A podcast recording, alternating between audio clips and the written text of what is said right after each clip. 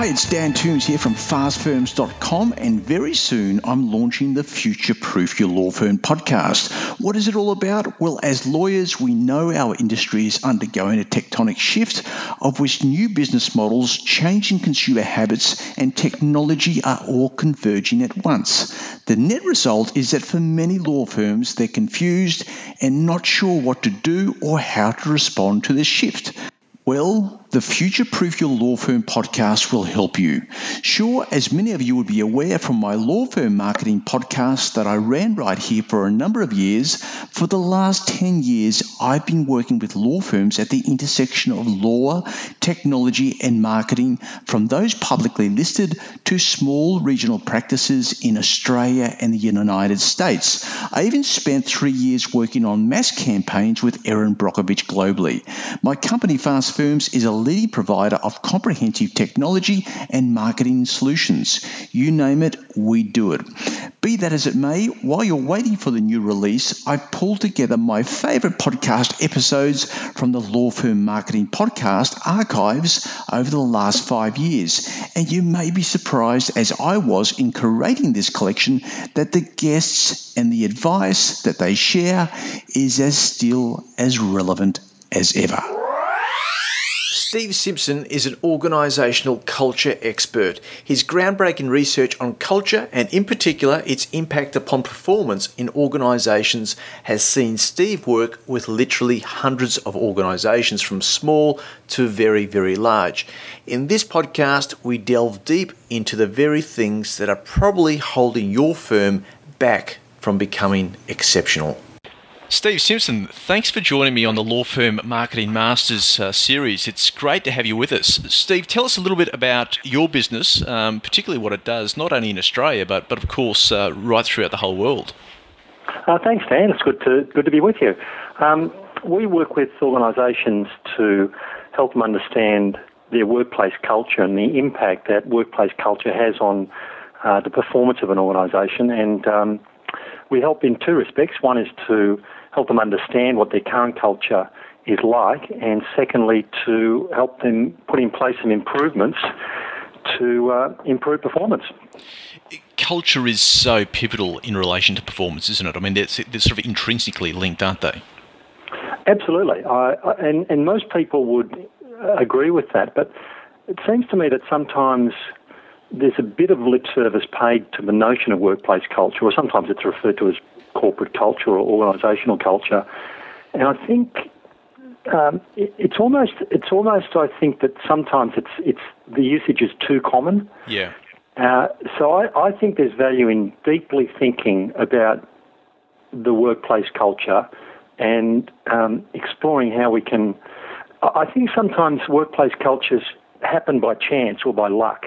And I think there's huge value in getting strategic about our culture to ensure that our culture is helping us, not hindering us to achieve strategic goals. Yes. Now, now you do this under the under the guise of uh, the UGRs, which is which of course is the unwritten ground rules, uh, and, and I've, I've heard you speak at numerous conferences and, and heard of the work that you've done with uh, many organisations, which has just been so extraordinary. Let's just touch a moment on the UGRs. What, what is a UGR? See, I think there's a bit of a paradox in that while the notion or the term of workplace culture is in common usage, mm. uh, there's a paradox in that few people really understand workplace culture in simple and practical terms. Mm. And I think that's, and by the way, if you look at a definition of uh, corporate culture, I think it'll back up that proposition because the definitions, if they are provided, mm. uh, ine- inevitably are very complex and and just have an impractical feel to it. So it's on that basis that I created the concept of UGRs, unwritten ground rules, and I define them as people's perceptions of this is the way we do things around here. And examples include things like around here at our meetings, it isn't worth complaining because we know nothing will get done. Um, around here, the only time anyone gets spoken to by the boss is when something is wrong, and so on. Mm. Now, the remarkable thing about UGRs is that they drive people's behaviour, yet they are seldom talked about openly. Which and, and I think that's r- remarkable. And it's, absolutely, it's, it's the UGRs in a firm that actually constitute its culture. Yep, yep. Okay, we've got that down. So let's talk about your 10 tips on creating uh, an exceptional culture uh, in, in any professional services firm, be it a law firm or an accounting firm. Now, number one is to understand the importance of culture in terms of its impact on people's performance, which we sort of touched on. Let's just talk a little bit more about that. What, what do you mean there, Steve? Um, this was a great challenge for me, Dan. I'm glad you asked me to get the 10 tips out because it was um, it was a useful process for me. And I, I think that's, that's and, and, these are sort of in, in a sequential order, the, the 10 tips I'm going to, I'm going to share. Right. But number one is I think for people to truly try and understand um, workplace culture and to work against just paying the term lip service. Mm. So for people to truly get the fact that culture does impact the performance of, of people in a firm. So, for example, if we run with my UGR's example, mm. if um, if there is an unwritten ground rule that says around here uh, the bosses aren't interested in anyone's ideas, then at the next meeting, uh, when a boss says any ideas on how we can improve this, well, the UGR is going to be um, is going to be leading people to stay quiet. Yeah. So it, it impacts substantially on people's performance, and um, there's another term that I like. It's discretionary effort. Mm. Often it's the UGRs and the culture that reduce or maybe even eliminate people's discretionary effort. Mm. And I've seen many firms where people are doing just what's required, mm. uh, not stackable, hmm. but uh, nothing to celebrate either in terms of people's genuine discretionary contribution. Yeah, okay. Um, the thing that strikes me, and it, it was sort of evident with a, a, law firm that I was working with this morning, uh, about how culture, all these UGRs, permeate every aspect of the organisation. So, with this firm this morning, we were talking about uh, a new online web strategy, um, which is a significant departure from where the, what the firm is doing at the moment and I just couldn't believe um, some of the sort of uh, the deeply embedded culture around uh, risk aversion that just um, emanated from from this discussion. So it, it, the culture does strike from multiple places, doesn't it? Ah, absolutely. Uh, UGRs are a function of people being together. Yeah. So UGRs exist in families, they exist in sporting teams, in churches, and of course in the workplace. Mm and they are people's perceptions of this is the way we do things mm-hmm. around here. Mm-hmm. So, and, and I might add, often the prevailing UGRs, and therefore the prevailing culture, but the prevailing UGRs are often well justified. Yeah, okay. um, it might have been sometime in the past that a, a, person was rebuked for taking a risk or um, taking some initiative. Mm. Well, that's quickly learned and picked up by other people, and that subsequently drives their behaviour. Mm. Um, so it might have even been a previous leader or a previous manager mm. in the firm. And the UGRs can cross leaders. One can go, another takes their place, but the UGRs remain, if you know what I mean. I do. So they're enormously powerful and uh, well worth considering in any firm. Which leads us to your next point, which is learn about UGRs as a way to understand and improve your culture. Yeah, well, this this tip is a bit self-serving, so I must apologise for that, Dan. But um, I, I just think that the concept of UGRs, well, no, I, I know because people tell me this that the concept of UGRs is a simple yet powerful way that helps people truly understand the importance of their culture. And I think there's some value, and, and there's plenty of free information at the UGR's website. Um, I, I just think um, it helps people truly get the fact that their culture may be hurting them. Mm-hmm. The reverse also applies, by the way, Dan. I, I, can guarantee that if a firm is functioning really well, positively, efficiently, mm-hmm. they will be characterised by UGRs that are positive. Mm-hmm. Uh, but our work tells us that often there are counterproductive UGRs, mm. and often there are many counterproductive UGRs that are substantially inhibiting the potential performance of uh, people across the board. Mm-hmm. Steve, uh, undoubtedly this is true, but I, I, would assume that most CEOs or most, most managing partners would be incredibly surprised about some of the UGRs that have taken hold in their firms. It's a really good point, Dan, in that uh, we've done a lot of research into UGRs, and mm. almost without exception, when we look at the differences in responses in terms of what people perceive the current UGRs to be, there is almost inevitably vast differences between the perceptions of senior people versus middle managers versus non-managers. Mm. And it's inevitable that senior people see their culture more positively than others.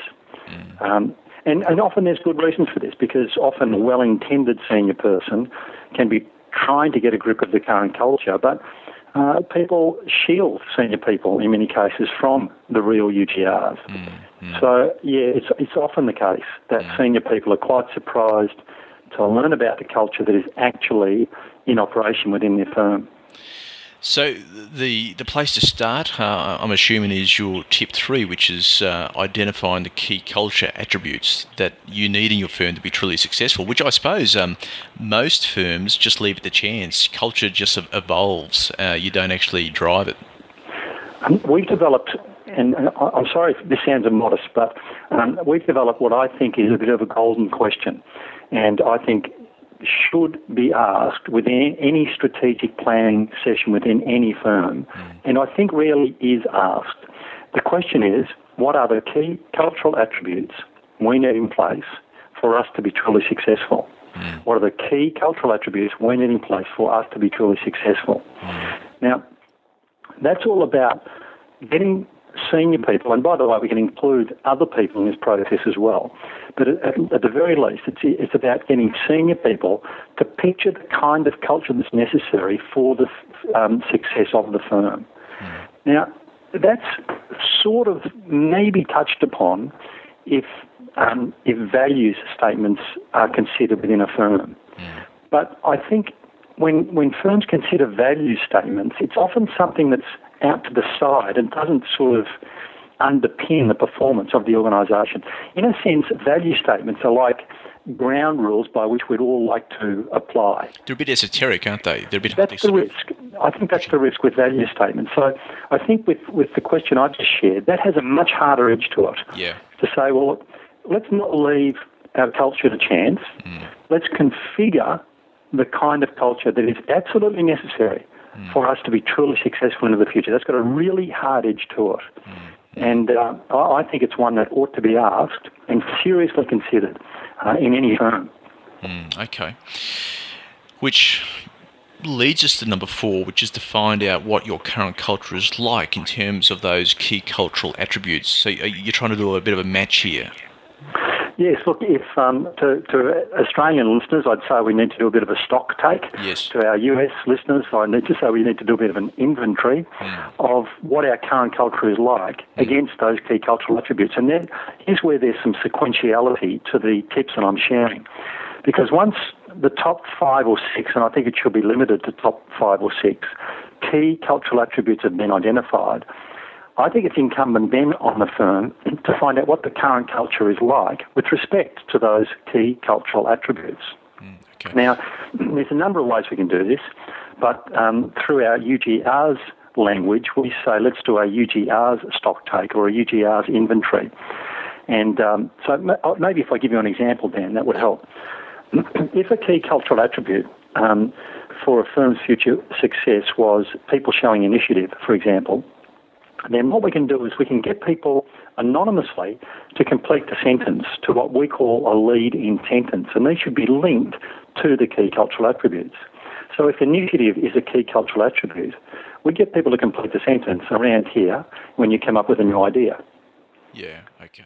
Gotcha. And that would that would furnish information about people's perceptions of that of the current UGRs with respect to showing initiative. So I'll give you another example. If a key cultural attribute was um, productive, positive working relationships among different work areas or departments, then a, a lead would be around here when it comes to dealing with other work areas. And so we need to find out what the current UGRs or the current culture is like with respect to the key cultural attributes. Steve, they're, they're beautifully simplistic, aren't they? But they're so potent, those statements. That's the power, Dan. Yeah, I think I agree. Um, that's the power. It just it just provides such rich information. We've done UGR stock takes with many many firms in different countries, and mm. it's it doesn't feel like a survey because no. you're not limited in terms of what you can um, respond with.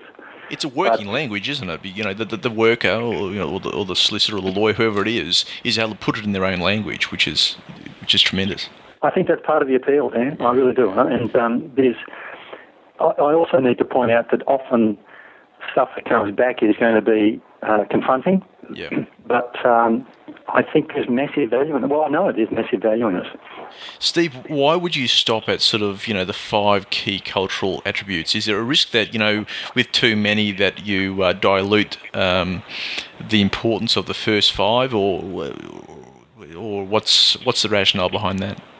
Look, I, I think, you know, I'm, I'm there's, there's psychologists who could tell me, uh, who know more about this than me, but I think the human brain can really only hold a limited number of mm. things in their head at one time. So I think we really need to keep the list concise yeah. and, and not overdo this because we, we, we don't want to lose people from overdoing it. Mm. But the other thing is that if you if we pick the right attributes, I, I think sometimes we can overanalyze this sort of stuff because if if if we pick roughly the top five or six key cultural attributes and work on trying to improve those, there's going to be spillover into other attributes. True. So I, I, I would counsel people not to get too scientific, to get too anal, if you like, about picking the right five or six. I mean, that we, we should really try and get them right, but not to be too concerned if they're not 100%, because this, this, this, this is actually going down a path, a journey, if you like, of improving the culture. And um, there's huge spillover, and we want to get people. The process is just as important as the content. I guess is another way to put it. Mm-hmm. Okay. Now, I'm assuming that when you identify these key cultural attributes, that you're not doing that in the wider organisation. It's it's a it's a select. Uh, few people within the firm who are um, have got a very good idea about the direction that the firm is heading. Those would be the people that would uh, be sort of um, scribing these key cultural attributes, Steve. I think the it's the senior people who need to make the final decision. There's no question about that. But having said that, we work with some firms where um, they've invited all staff wow. to contribute. Yeah. Uh, we, for example, got a key cultural attributes tool where we list about 40 typical attributes, yep. and we get people to um, allocate uh, 100 points across as many attributes as they think is appropriate. It'd be like herding cats, wouldn't it? It'd be a difficult task. Well, um, we use this tool, and it's a really useful starting point to yeah. see what sort of disparity there is across people. Yeah. Um, but also as a really useful starting point to, to start the discussion. Mm. And again, if, if we want to get, and I think we need to get maximum involvement in this whole culture change process, so I think it's useful in the right circumstance to get staff involved in this from, from the get go. Which is uh, number five, your, your tip, which is get your people involved in analysing the current culture and identifying practical, realistic things that can be done to improve areas of concern. So it makes sense that if you get if, if you want your, your culture to a good culture to grab traction with all people within your organisation, then you, you have to get buy-in, don't you? You see, I think there is a trap that leaders can fall into mm. in thinking that they are solely responsible for the prevailing culture within a firm. Yeah. Now, I don't disagree that senior leaders are very much responsible for the culture. Mm. By and large, they set and sustain the culture. Mm. But I also think it's a cop out for staff to point at leaders and think and say sometimes, yeah. if only they think get things right. Which happens a lot doesn't it? You know, well, yeah, I think it does. I think it does, and I think that's an easy and a cop-out position. So, I think to a degree there needs to be shared responsibility yeah. for the culture within a firm. I sort of have some major issues with that metaphor or that saying that you know a, a fish rots from the head because it doesn't always rot from the head. Well, you know, I think many of us have experienced firms where there's been a person at the, at the top or, or even a middle manager mm. who's really been trying hard, yeah. but but they've got a bad culture. Why? Because of the staff. Yeah. And the reverse can happen as well. We can have an ordinary leader who's got a good culture. Why? Yeah, because true. of the staff. Yeah. And I think staff need to be to wake up to this fact as well. So this step five or tip number five is. Um, once we've done a stock take, once we've got a feel for the current culture within the organisation, we ought to get staff involved mm. in having a look at the results and saying, well, um, you, you guys help us identify areas of concern. You guys help us to create and identify mm. practical, realistic things that can be done to address those areas of concern. Uh, because let's face it, uh, sometimes it's going to be the manager who's got to take charge of this, but sometimes um, we can all do something about improving an aspect of the culture that needs to, to improve. Yeah, yeah. Number six is uh, sort of follows follows on, which is get your people involved in identifying the kinds of UGRs that would need to be in place for the key cultural attributes to be realised. Um, so again, consultation. Well, yeah. Again, I, I think uh, yeah, I, I, mentioned before. I think the process is almost as important as the content of this. Yeah. And um, we need we need staff. Or no, let me say, I think there's huge value in getting staff to articulate the kinds of positive UGRs that they would like to characterise the firm by into the future. Mm. Now, this shouldn't be open slather. Mm. This should be within the framework of the key cultural attributes. Yeah. So, if I go back to my example, if initiative had been identified as a key cultural attribute, mm. Um, we get um, staff to say, well, okay, what are some positive UGRs, some positive unwritten ground rules that would demonstrate that initiative was alive and well in this firm? Yeah. And we get people to complete the sentence, uh, sentence around here and to say it as though it already exists. And um, that's we've done this with many firms, and that's such it, it sound it almost sounds a bit corny, mm. but it's actually getting people to talk about the kind of culture that they would like in the firm. Mm. That's a conversation that typically the vast majority of staff never get the chance to contribute to. And and how do they contribute, Steve? Uh, you know, with with uh, your your UGR process, are they contributing? uh, anonymously, when I say anonymously, without the partners of the firm knowing, or is it a sort of like a, a an all in? How, how, do you do this? Um, when it comes to a UGR stock take or an inventory, that needs to be anonymous. Yeah. So, um, for example, if the firm's big enough, we'll have an online um, web page and people can do it anonymously mm. online. Um, alternatively, you can do a manual version of it where it might be on pieces of paper, but mm. again, that's got to be anonymous. Yeah. Okay. So for the UGR stock take, to get real responses, mm.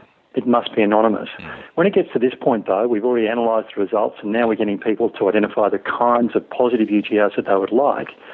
That, that's done in a workshop facilitated session. Yes. And it's, it's just such I, I don't know if I'm conveying how rich the conversation can be mm. when you're getting staff looking at each other in the eye and talking about, well, yeah, you, you mean that, but let, how can we better frame this? What, yeah. what do we really want here? Um, it's it's the kind of conversations that people typically don't have. Mm. Steve, I reckon your number seven is a killer because I think this is where it's at, and this is where where a lot of this stuff falls down. And your number seven is never give up, give up on working towards your key cultural attributes. Fight for them. I, have seen so many organisations that uh, will get consultants in. They'll do some hard yards over a few weeks, and then find that it's uh, the, the work's not over yet, and then they just let it subside. And, as a consequence of that sort of thing, mm. there is a UGR that often pervades organisations, and mm. it's around here. Hold your breath for long enough, yeah. and the moves for change will fade away. Absolutely. Yeah. Now, in many cases, that UGR is well justified. Yeah. Because that's what's happened. Mm. So, for there to be any genuine change, people need to get the fact that this is not going to go away. Mm. Mm. And, you know, again, I go back to value statements. Now, there might be people who are listening here um, from firms that have value statements that are alive and well. Mm. And that's great. You've done well if that's the case. Because I'd argue that the vast majority of cases, that doesn't happen. Yeah. That value statements are written with good intention, placed on the walls, and then forgotten about. Mm. And people in their day to day work don't connect with them and never will. Mm. So when it comes to genuine culture change, I think we really need to dig the talons in mm. to the key cultural attributes and demonstrate to people that this is not going to go away. So, how do you do that practically? So, uh, a managing partner has uh, has bought into the, uh, the whole notion of UGRs and is doing some great work uh, around them. What, you know, how does this manifest? Are we talking about, you know, um, uh, frequent conversations about uh, culture? Uh, are we are we doing lots of measurement? Um, you know, post the initial workshop and that type of thing. How, how does it happen? Well, um, we argue that um, there's two things that are non-negotiable that must happen mm. within a firm for this to grab a hold. One is that the positive UGRs, again linked to the key cultural attributes, mm. need to be visible for people to see. So this needs to be visible. That's necessary, but it's not sufficient. Mm. The second non negotiable thing is that there should be a standing agenda item at meetings mm. Where whoever you are in the business, whoever you are in the firm, you go to a meeting at least once every two or three weeks where there's a standing agenda item mm. which is talking about our positive UGRs or our key cultural attributes. Mm. So we've got to sustain conversation about this. Mm. You know, I've in my as I get older, my eyes are getting worse, mm-hmm. and so I went uh, at the weekend to uh, Specsavers and uh, was quite impressed by their focus on customer service. And the mm. optometrist there, um, when he learned about what I did, was quite interested. And he said, uh, We use a terrific tool, it's an online tool which gives us um, customer feedback every day. Mm-hmm. And I learned that daily, before they open the store, the teams within the stores look very quickly at the results from the customer feedback from the day prior mm. and talk about what they're going to do to improve on areas from the feedback they got in the day prior. Yeah, tremendous. Now, if, if, I, if I'm employed at Specsavers, mm. um, there is a UGR which says around here customer service is number one. Yeah, yeah, yeah. And You're reminded sense, of that every day, aren't you? Every day. Yeah. So, in a sense, we've got to apply the same mm. to the culture within a firm. Mm. Um, people usually deduce correctly what's important and what's not. Yeah.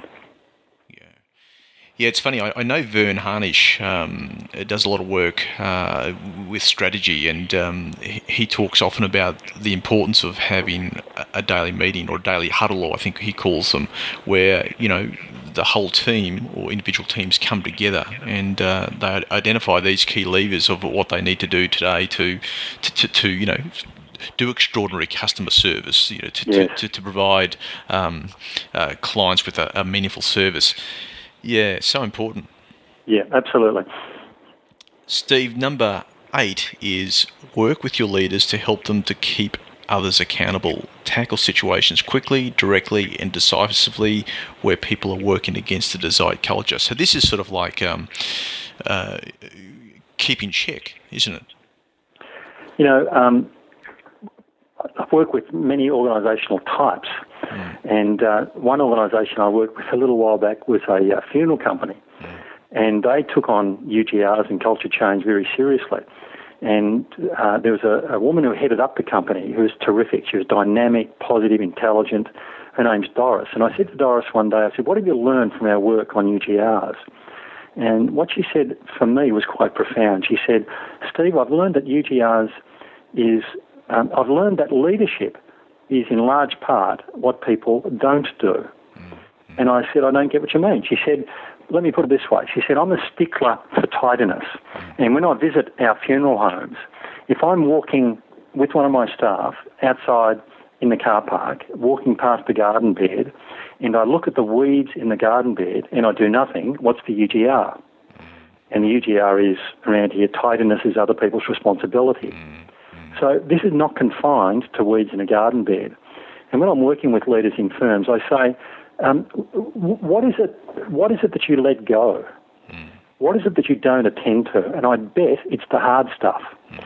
So when you, if, if there's, so, so consequently, I say, if there is stuff happening in your firm that you don't like or that you disapprove of, and you do nothing, mm. then what's the UGR? It's that that behaviour is okay. So I think leaders need to help each other and others stay accountable. Mm-hmm. And I think we need to tackle the tough stuff um, when it works against the desired culture. Yeah. Now, that requires some tough conversations. Mm-hmm. But having said that, I think people res- are respected more for tackling the tough conversations. Yeah, true. Yeah, yeah. So I, I this is not easy. Mm. Um, but the fundamental question is, is it worth fighting for? Absolutely, absolutely.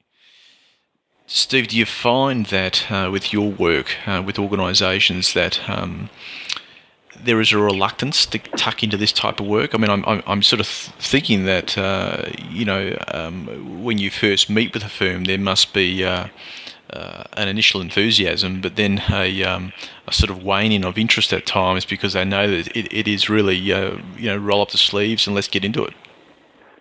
I think that's why I come back to one of the um, one of my first few tips, and that is uh, leaders need to get that culture is fundamentally impacting on performance. Yeah. Because if this is done, if, if our quest for cultural improvement is done simply to make people happier, it has no hard edge, there's no real imperative behind this. So I think what we've got to do is constantly remind ourselves of the fundamental impact of culture on performance. Mm. And if that's the case, we're, we're fighting for an improved culture with a view to improve performance of the firm, mm. however you define performance. Yeah. yeah. Um, but, but having said all of that, there's no denying the fact that this can be very confronting. Mm.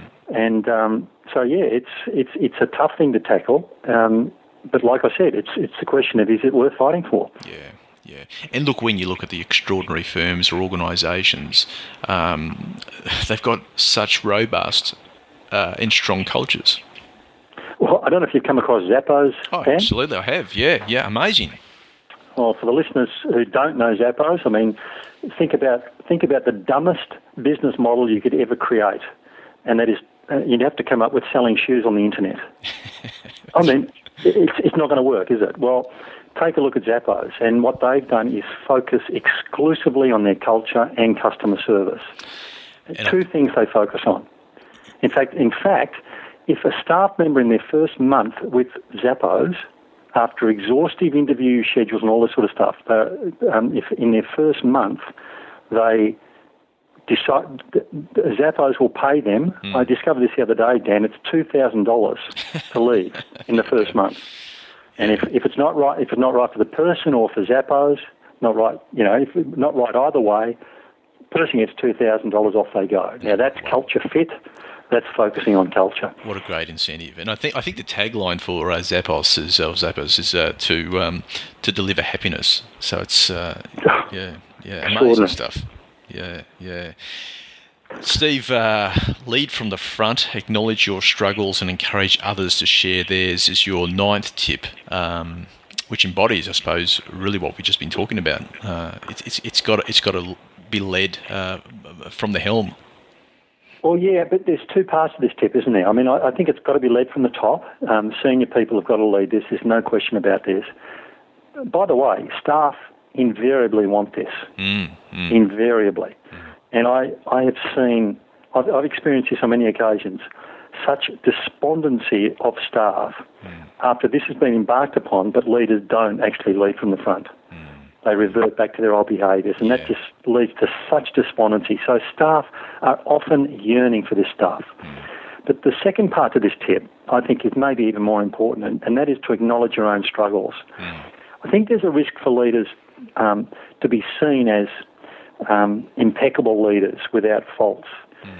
But I think again we gain credibility and gain trust mm. in in in sharing the difficulties that we face. Yeah.